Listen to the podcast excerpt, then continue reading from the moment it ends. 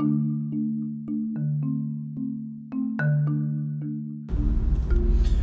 right, so happy new year, everybody. I am bringing you some chord melody solos. So, happy new year again. My website is mikesoca.com, M I K E S O C A.com. There's a bunch of it's a blog and there's a, it's an instructional motivational guitar blog. There's a there's a bunch of free lessons on there and I've written some ebooks. You can check out the links on the site. Um so chord melody soloing. So you have um let's say you have a C major chord and then you have a G7 chord. So you're just gonna um, play the the, G, the C and the G7 in the in the um, lower part of the neck, and then you're gonna find those chords on the higher part of the neck. So it could be on the on fret one and fret three, you know, the C and the G, or it could be on fret 12 and fret 15 it could be on fret 8 of the fourth string for the C and fret 10 of the fifth string for the G chord.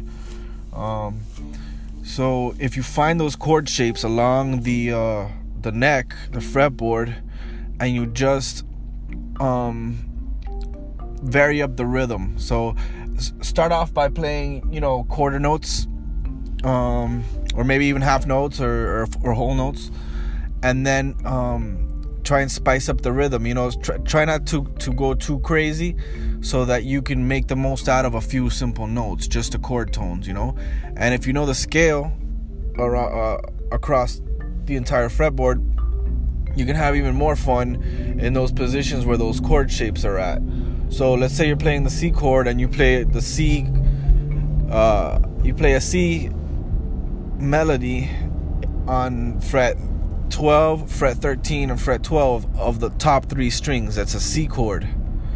Okay, so you're just gonna play 12, 13, 12 on the top three strings. That's your C chord. And uh, you're gonna go quarter notes 12, 13, 12, 13. Back down to 13, right?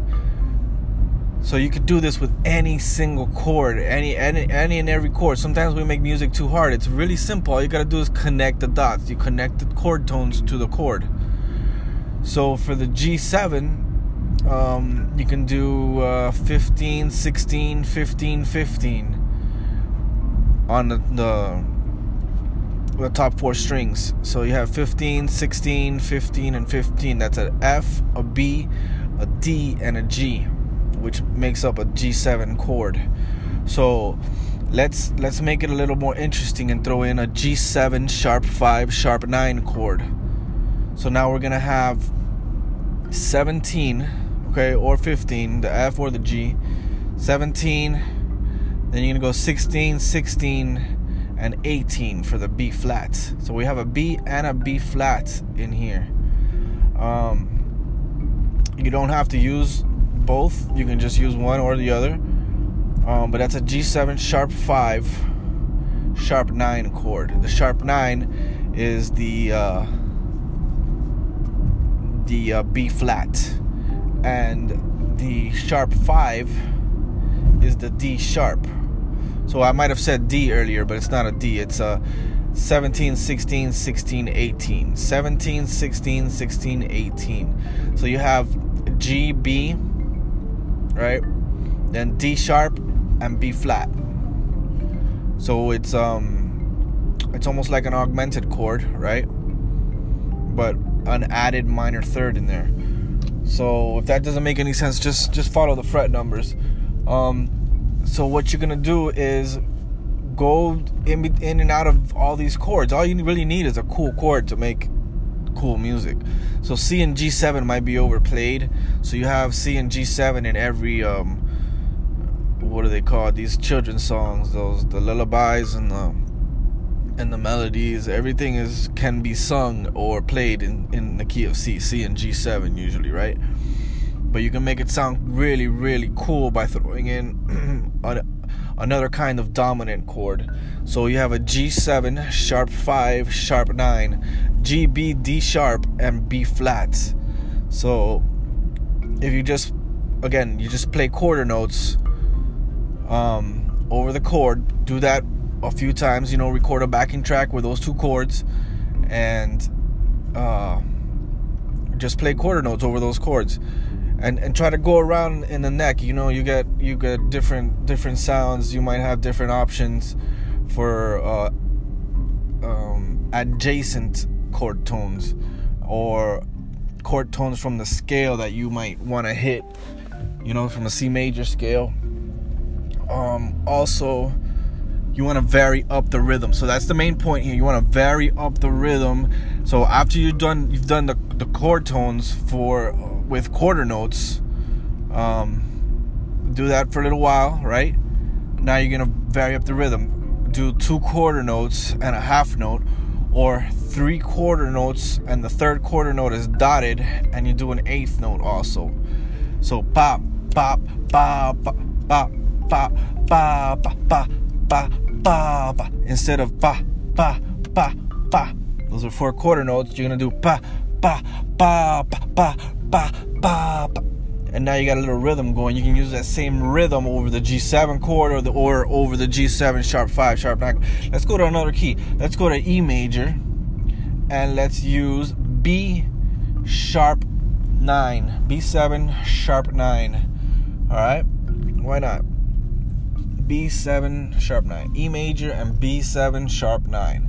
So you're to again you're to do the same thing. Find all your E chords wherever you know them and just play the chord tone. Just just arpeggiate the chord.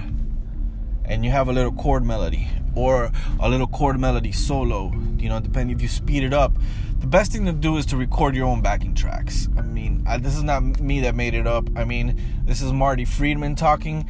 This is george bellas talking. These are high end high uh, you know top of the line teachers top of the line pro players um, that that have said this to my knowledge. I don't know about anybody else, but I know these these teachers have. I've studied with George and um, Marty Friedman. I just heard a, um, him do a clinic through the No Guitar is Safe podcast, which you can uh, check out on Apple iTunes. It's done by Jude Gold of Guitar Player Magazine.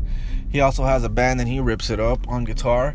And he interviews all these great players like Tosin Abasi, Steve Vai, um, Ace Frehley, which he did, we just did. That was a great podcast. But again, Marty Friedman, backing tracks. Do your do your own backing tracks, and because this way you're gonna you're gonna know exactly what you're playing, and and the rhythm is gonna be played by you. It's gonna you're gonna you're gonna be more authentic and more expressive the more of you is gonna come out is what he was saying. So i thought that was really cool. So because i've always felt that way you know i just wasn't too confident in recording my own back- backing tracks but really that's what i've done throughout the years. Um, so it's just now that i'm having more you know and once i hear it you know i hear marty friedman say you know record your own backing tracks and i'm like well it's awesome because i hate doing those backing tracks on youtube. They're like they're like I don't know, they're addictive, but in the wrong way. He thinks that that is the devil. They're the devil. He like it just not good for you. They're fun, but not good for you. So again, your own backing tracks and play with the rhythm to do chord melodies. So E major and B7 sharp 9. You could do sharp 5, sharp 9, flat 5, whatever you want. Let's let's do let's do that. E7 flat 5. I mean B7 flat 5. Let's let's change the chord. Just I don't know, sounds cooler. So E major, you have E, G, B. I'm sorry, E, G sharp, and B. And you want to find all your E chords across the neck, you know, up and down the neck. And you can even play the E major scale, the E major pentatonic scale, whatever, whatever you want. You can even play E chromatic scale.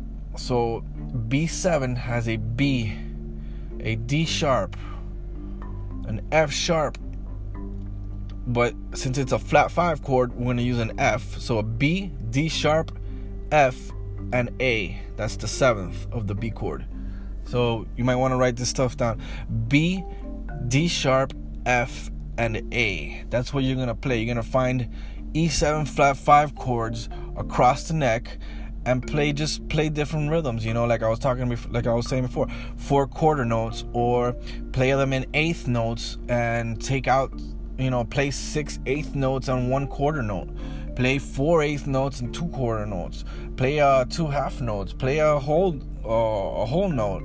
Um, and then when you come back around, change it up from a whole note to two half notes or you know eight sixteenth notes and four eighth notes um it really it really doesn't matter it's just if you change up the rhythm you, there's so much that you can get out of rhythm um as well as uh chord tone choices so note choices so it you can really really get a lot out of rhythm. So try that for chord melody, chord soloing. Just play chord tones, and if you're more advanced, throw in some more scale tones in there, and I, I guarantee you you're gonna have a blast.